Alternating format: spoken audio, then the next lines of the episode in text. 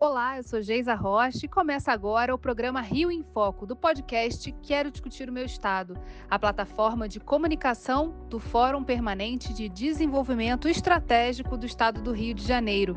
Uma vez por semana, eu estou aqui com vocês para falar sobre as mudanças de rumo que podem ocorrer quando economia e política caminham juntas.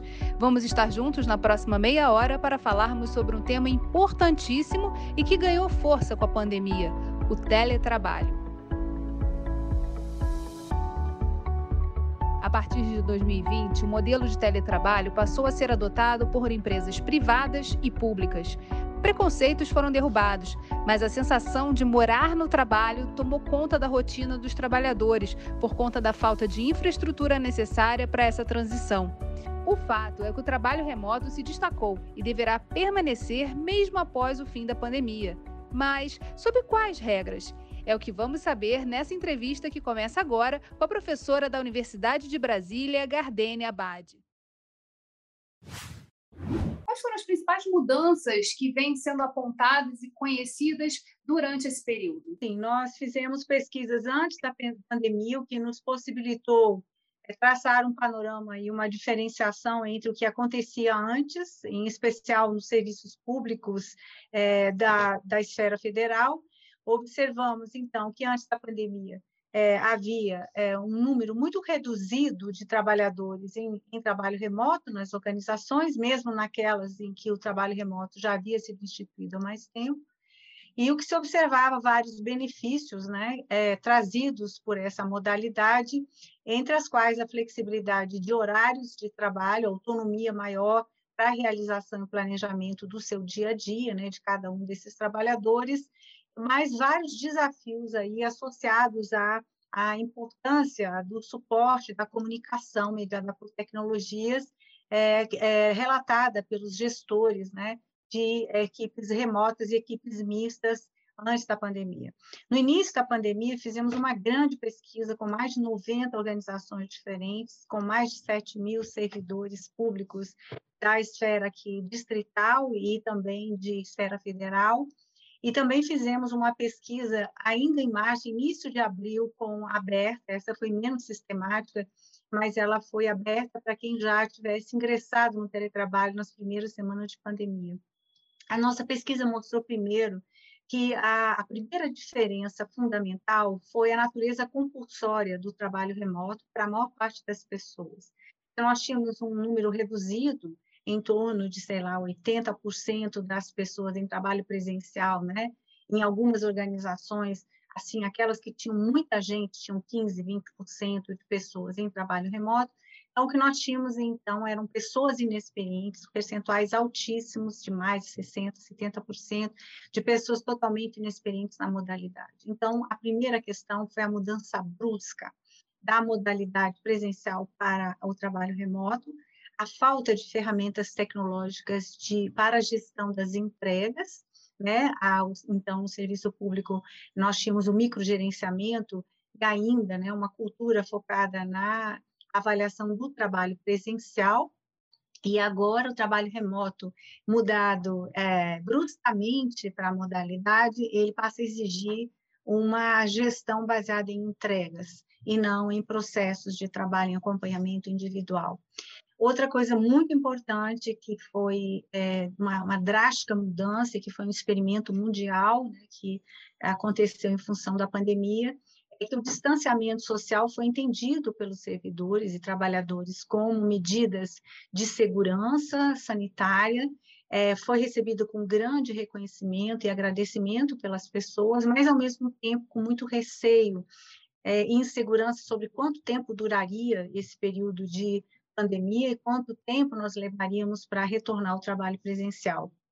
Então, diante de toda essa insegurança, tivemos um período de adaptação de muito estresse nos primeiros três meses, estudamos profundamente aí, estresse, é, relatos de sobrecarga de trabalho, né, sinais muito claros de depressão em alguns casos, em especial pessoas de risco, como é, pessoas que têm filhos pequenos em casa, recém-nascidos, né, que perderam seu, seu, sua rede de apoio social, né, não tinham creches e escolas abertas, um pouco o apoio familiar é, de idosos que também estavam em distanciamento social e de empregados é, domésticos e outras redes de apoio. Então, nós tivemos uma mudança brusca também na vida pessoal de todos, né, e que abrangeu é, é, de maior ou menor grau as pessoas, mas que levou, então, as pessoas a terem que trabalhar essa interface imediatamente, né? Como organizar os afazeres domésticos e a sobrevivência nesse contexto de confinamento e trabalhar a partir de casa cem por cento do tempo e, mais ainda, sem ah, encontros presenciais e sem ferramentas de gestão, né, da, do próprio desempenho. Então, se teve também, além desse estresse, insegurança, medo, receio, sobrecarga, né, as mulheres relatando muita dificuldade de conciliar as tarefas do, e cuidados dos filhos e apoio ao homeschooling é, durante esse período inicial, principalmente no primeiro ano, né, se observa isso muito fortemente. E, ah, com isso, ah, riscos altíssimos de adoecimento, de burnout, de estresse, de depressão. O outro grupo de risco que encontramos foram os, os mais idosos solitários, que viviam sozinhos. Então, esse era um outro grupo de risco que foi detectado inicialmente por nós, porque além do é, distanciamento social, havia o isolamento social, pessoal desse indivíduo, sem redes de apoio e sem a rede dos colegas, que muitas vezes é o único é, meio de socialização dos indivíduos. Esse período de pandemia começou em dois mil e vinte e, a, e ainda se estende nos dias de hoje, né? A gente vê algumas instituições que já estavam prevendo o retorno ao presencial, voltar atrás por conta dessa nova cepa da Ômicron, é, também acaba fazendo com que as pessoas mergulhem novamente nessa instabilidade. Mas como o período também foi muito longo, a gente vê, começa a perceber mudanças nesse perfil de liderança, né? O próprio gestor de equipes começa a entender que ele precisa fazer um outro tipo de gestão, precisa considerar o fato de que a pessoa está em casa, tem outras, outros afazeres. E como é que isso tem acontecido? Na sua percepção, na, nas pesquisas que vocês estão fazendo, é, já começa também a ter formas que estão sendo implementadas testando essa nova forma de gestão, ajudando a dar suporte a esse gestor que precisa entregar é, as respostas, mas também de uma outra forma, né? Infelizmente, observamos já no início da pandemia, passados três meses é, desse processo de mudança brusca, uma adaptação muito rápida dos gestores às tecnologias. Então, como são pessoas de alta escolaridade, as que fomos, as que é, já tem, inclusive, essa habilitação para usar novas tecnologias, mas que aprenderam a usar diversas ferramentas.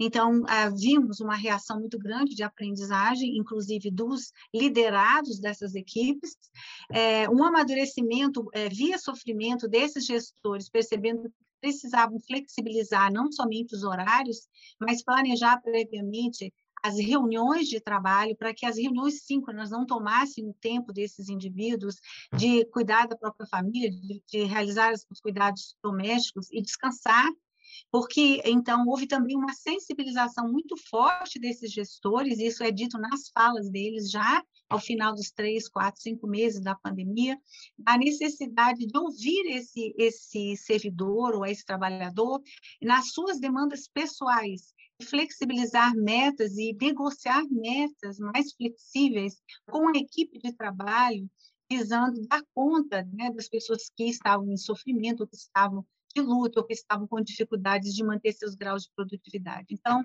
é, observaram-se coisas muito interessantes, por um lado, positivas, que os gestores perceberam que não bastava ter as hard skills, as habilidades técnicas de uso das tecnologias, o que foi rapidamente aprendido por eles, e também as organizações, em especial do judiciário, né? Nós temos é, coisas incríveis que eles fizeram, imediatamente criaram suporte tecnológico para todo o trabalho remoto, definiram quais eram as ferramentas de encontro síncrono, de armazenagem de dados, etcétera, de envio de arquivos, de controle de entregas, né?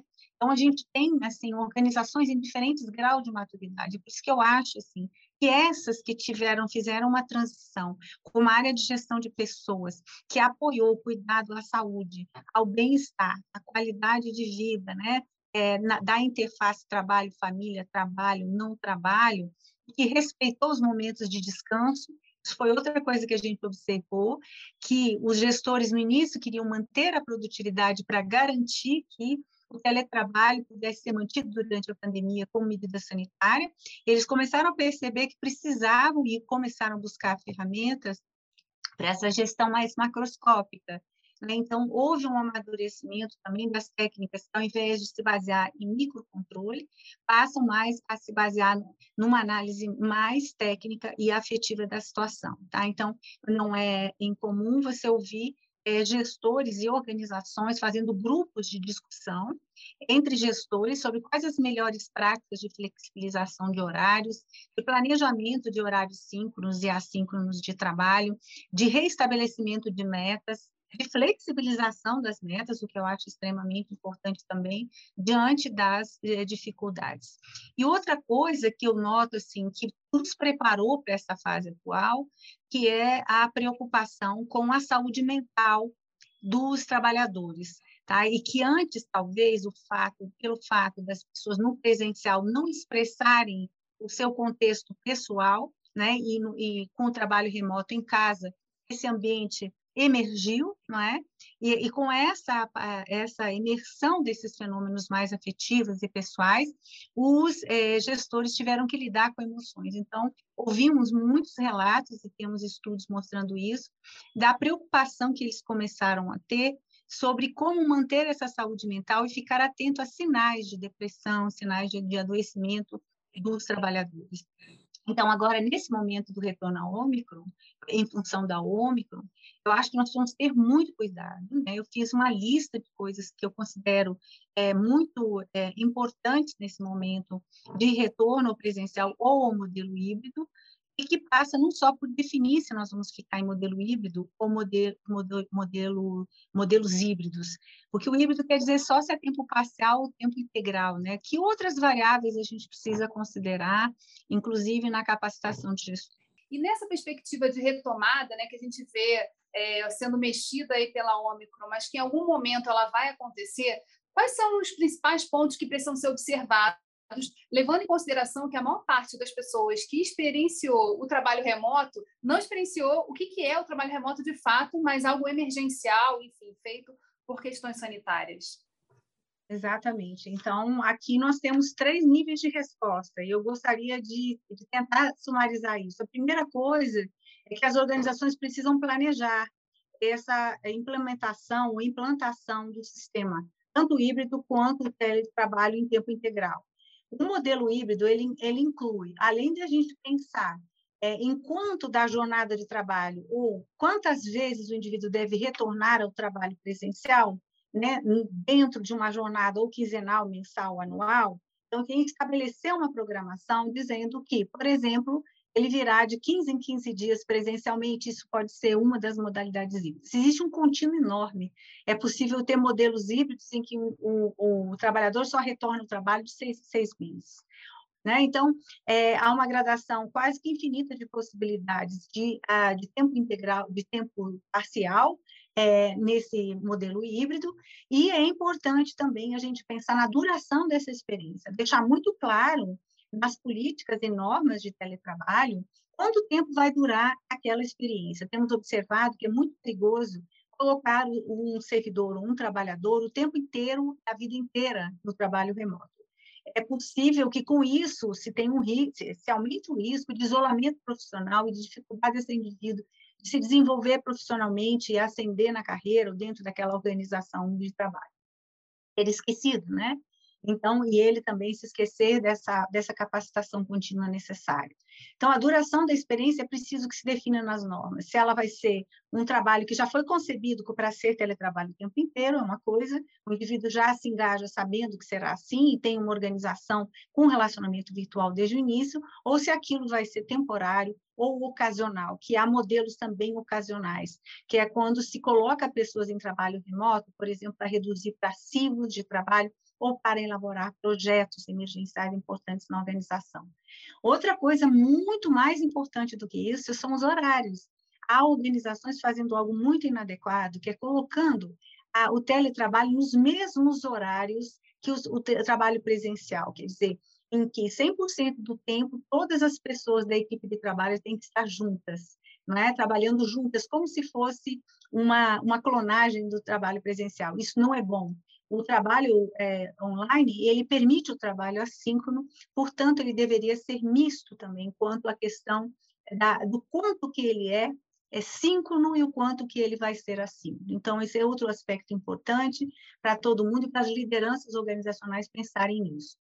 Outra coisa muito importante é a, a participação, o tipo de participação do trabalhador no teletrabalho. Observamos nas nossas pesquisas que em torno de uns dez por cento, às vezes menos do que isso, há pessoas que gostariam do regime semipresencial, né? Mas tem alguns que não gostariam de voltar ao trabalho remoto completo.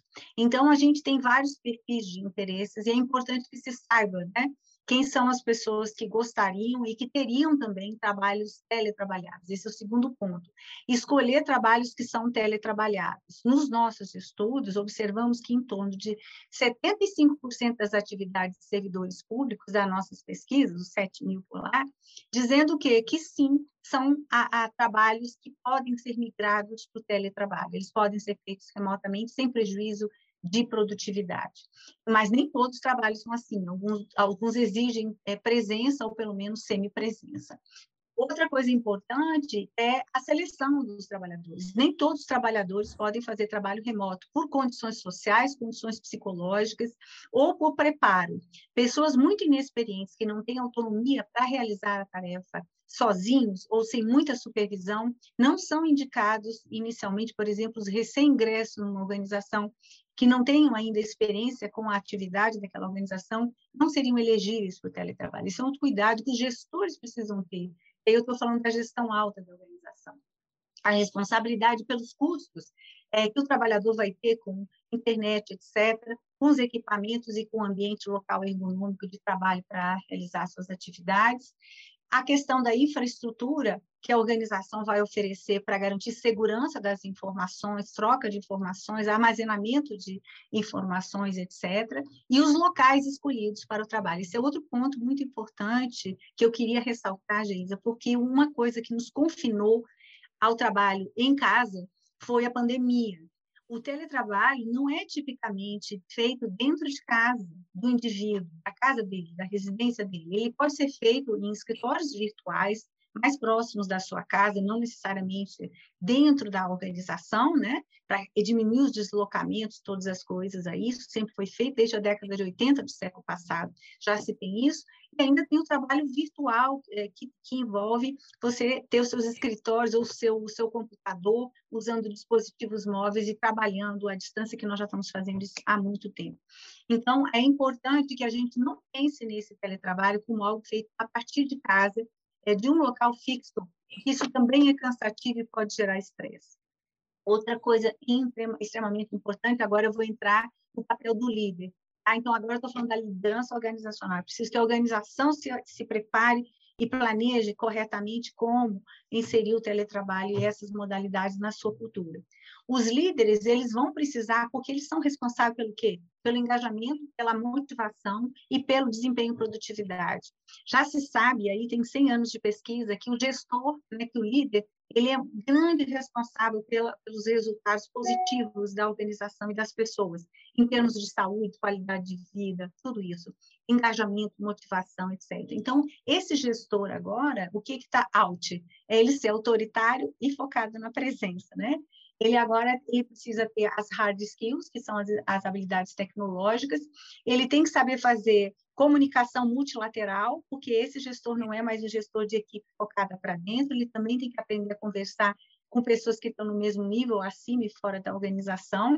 Então, essa multilateralidade tem que ser preparada nesse indivíduo, ele tem que ser capaz de usar os recursos tecnológicos para instruir e monitorar a sua equipe, ele tem também que ter, utilizar É, ferramentas multifuncionais, né? Como que vocês é, têm feito esse acompanhamento e a pesquisa, né, sobre essa questão do teletrabalho? Nosso grupo é um grupo de pesquisa que se iniciou em dois mil e dezessete na Universidade de Brasília, composto por estudantes de pós-graduação e graduação da administração e da psicologia, e começamos a estudar o desenho do trabalho comparando o teletrabalho com o trabalho presencial.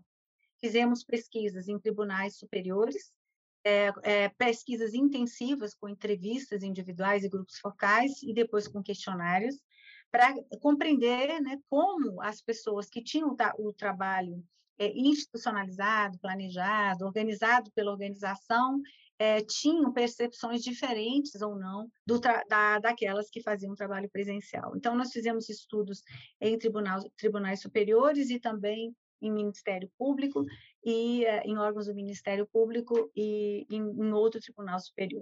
O que a gente tem nesse grupo? Então, esse grupo estudou quais eram as características sociais do trabalho e o que, que era necessário para o suporte das pessoas para trabalhar, o suporte social e gerencial, as características de contexto físico, as características necessárias para que alguém possa a, desempenhar uma tarefa, então, o quanto de conhecimento e de habilidades é exigido por aquela tarefa, o quanto que ela exige inovação, o quanto que ela instiga o indivíduo a se desenvolver, né? E ainda a questão das características mesmo da tarefa, o quanto que a tarefa é, possibilita autonomia, o quanto que ela é significativa, o quanto que ela é importante, o quanto que ela é variada, que é outra coisa muito importante.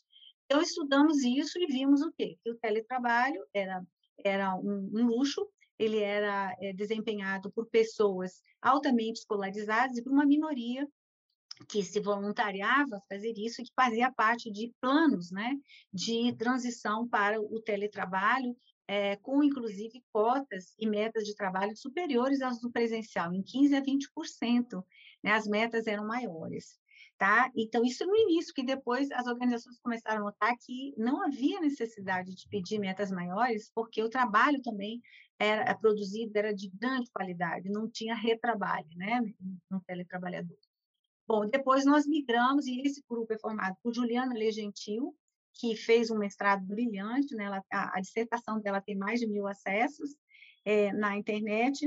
É, tem o Matheus da Macena, a Lisa, e agora, mais recentemente, em dois mil e vinte e um, nós, nós nos juntamos e fizemos uma parceria de pesquisa com a professora Luciana Mourão, da Universidade Salgado de Oliveira e também da U E R J, ela tem uma vinculação também com a U E R J, para que nós pudéssemos analisar essa grande quantidade de falas qualitativas também, né? A gente tem um acervo de sete mil É, casos, então nós já analisamos, as, fizemos várias análises estatísticas da parte quantitativa, estamos ainda produzindo textos e artigos sobre a parte qual. O que, que nós perguntamos para as pessoas? Muita coisa. A gente perguntou sobre o contexto físico de trabalho delas em casa, sobre quais foram os principais desafios, qual foi o suporte que elas receberam dos gestores, aí a gente viu que há falhas, né? Os gestores não, ainda não tinham todas essas competências, qual o grau de experiência que elas tinham, qual era a É, quantas pessoas viviam com elas no mesmo ambiente, se tinham filhos, não tinham filhos,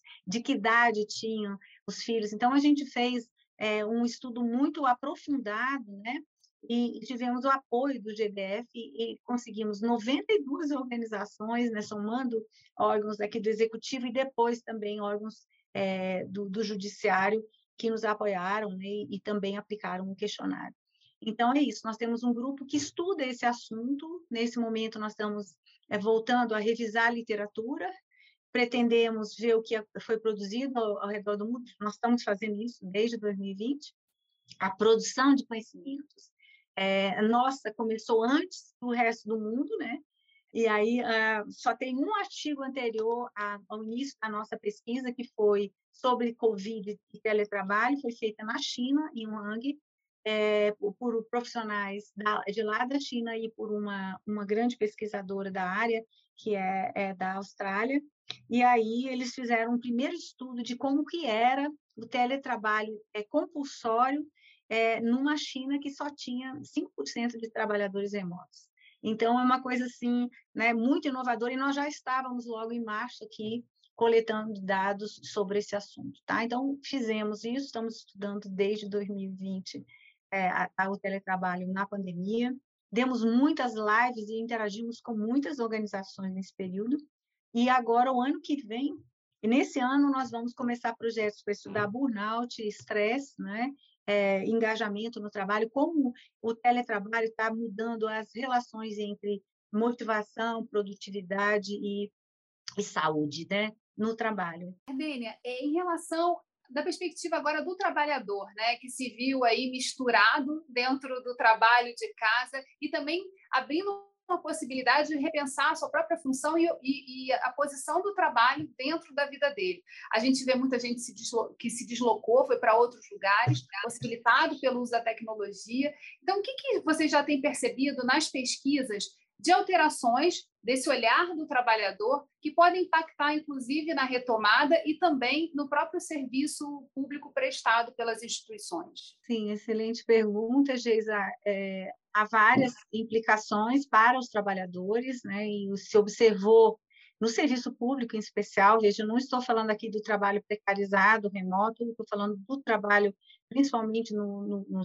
é, setor público, É, que se observa o trabalhador tendo que redesenhar a própria tarefa.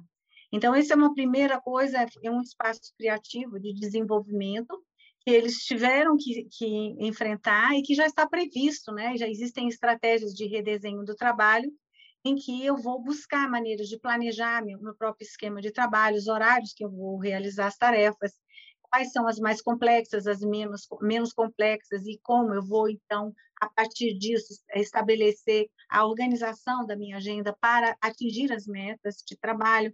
Então, houve, nesse sentido, uma reflexão sobre a natureza, grau de complexidade da tarefa, né? A própria é, natureza das ferramentas tecnológicas que eu vinha utilizando, eu preciso repensar. Então, se eu estava utilizando planilhas de Excel, provavelmente eu vou utilizar coisas bem mais sofisticadas agora.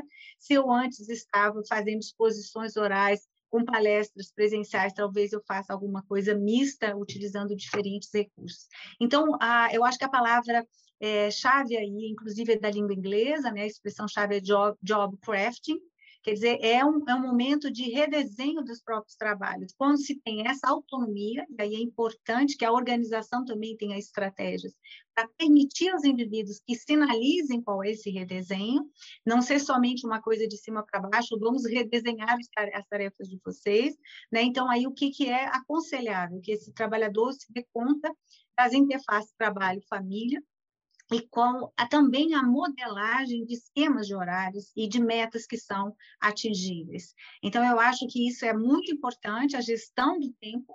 E outra coisa muito importante que eu preciso dizer ao trabalhador, que ele não sabia, que aprendeu agora, é o gerenciamento do tempo de recuperação e de lazer, que o trabalho remoto em casa durante a pandemia trouxe um fenômeno muito é, é, ruim, adverso, prejudicial, que era o trabalho a qualquer hora, em qualquer momento, sem limites de horários para descanso. Então, a gente tinha o quê? Muitas reuniões síncronas de alinhamento entre os, as pessoas no serviço público e depois muito trabalho assíncrono fora da jornada de trabalho. Quer dizer, é, é que um indivíduo, ser humano, possa é, suportar. Então, se observou jornadas de trabalho em momentos impróprios, como a noite de madrugada é, e em feriados e finais de semana, principalmente naqueles grupos de risco a que já me referi, casais e pessoas com filhos pequenos, crianças ou pessoas idosas, é, pessoas que exigem cuidado na própria casa. Então, tudo isso precisa ser considerado. Esse indivíduo precisa repensar as interfaces trabalho-família, refletir a respeito da importância da qualidade de vida, do bem-estar e de uma flexibilização, né, da, da, do modo como ele vem lidando com os horários rígidos antigamente, né, de trabalho, ferramentas rígidas de trabalho e uma delimitação muito clara, trabalho e vida pessoal. É, hoje já ninguém mais se esconde, né? Então, essa questão aí é importante também, dele saber como, até onde ele consegue, é, ele consegue lidar com essa interface sem conflitar com outras pessoas da própria família e do seu, do seu suporte social. Acho que outra reflexão é se perguntar o quanto que eu posso me desenvolver profissionalmente daqui para frente é, com, no e-trabalho. Quais são as coisas que eu posso acrescentar de desenvolvimento profissional, de busca de cursos, de capacitação e de suporte social dos colegas, né?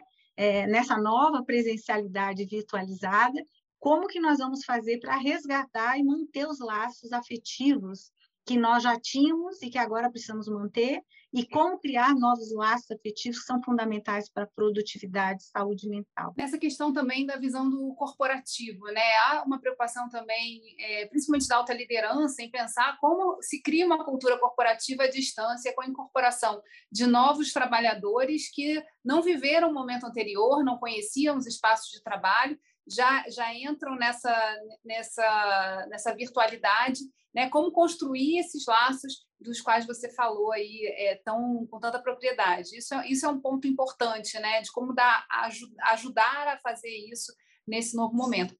Fato é que, depois desses dois anos aí inteiros é, vivendo a pandemia, mais de dois anos, É, não voltaremos iguais ao que éramos antes. O que, que, o que, que a gente pode considerar de pontos positivos e negativos? Só para a gente fechar esse, é, esse bloco, né, e esse programa, entendendo que a gente podia ficar muito mais tempo falando disso, já que é, tem a ver com a nossa vida, né, com o dia a dia, com todo mundo, que todo mundo está atravessando hoje. Uma grande reflexão é que o trabalho não precisa ser necessariamente um castigo. Se eu tenho um trabalho que é saudável, que é num ambiente em que a liderança, que a organização oferece suporte, compreende as demandas e as, e as relações e as interfaces é, entre trabalho, família e outras esferas de vida do indivíduo, nós vamos ter um, um, círculo, uma, um ciclo mais virtuoso de relacionamento das pessoas com as organizações. Eu sou otimista nesse sentido, né? Há possibilidade de ter políticas e práticas de gestão que alinham, né, a, as, as a necessidade de produtividade, a prática, as melhores práticas de busca de bem-estar das pessoas, né? Então, assim, é, é, Geisa, eu, eu acho que agora a reflexão tem que passar por isso.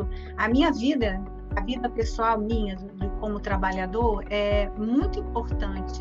O nosso podcast acaba por aqui, mas eu te espero na próxima semana. E se gostou do episódio, compartilha com os amigos. Até a próxima!